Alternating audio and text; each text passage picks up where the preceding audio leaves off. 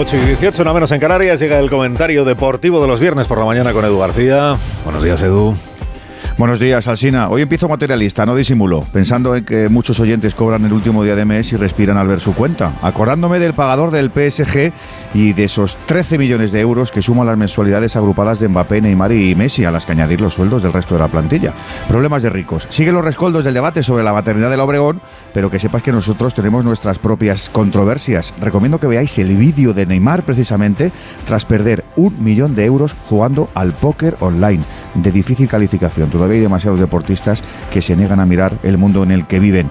Por casos así creo que la ética debería tener más presencia en todos los órdenes de nuestra vida. Evitaríamos algunos comportamientos. Mira, del seleccionador Luis de la Fuente hemos dicho mucho tras el batacazo en Escocia, pero por encima de los recursos, las destrezas o sus reflejos ante las dificultades, soliviantó su falta de humildad, de autocrítica y la torticera lectura que hizo de los partidos. Los principios y valores, oye, parecen de otro tiempo y es una pena. Por eso nos agarramos los deportivos a la entrega, a la constancia, al talento natural que se cultiva y se riega, para ver a Fernando Alonso en el albor del domingo correr en Australia, o al imberbe de Carlitos Alcaraz a raquetazo limpio en Miami. Hay temor por los tentáculos de la inteligencia artificial, como habéis contado en este programa, de esa realidad que pueden pintar, aunque no sea tal realidad. Pero es que a estos cracks no los pueden suplantar.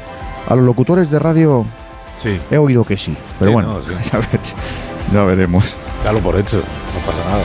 Sí, seguro. Asúmelo, asúmelo. Bueno, a los locutores de radio que no hacen información deportiva, eso sí es verdad. Los de deportes estáis salvados porque sois una, una especie distinta.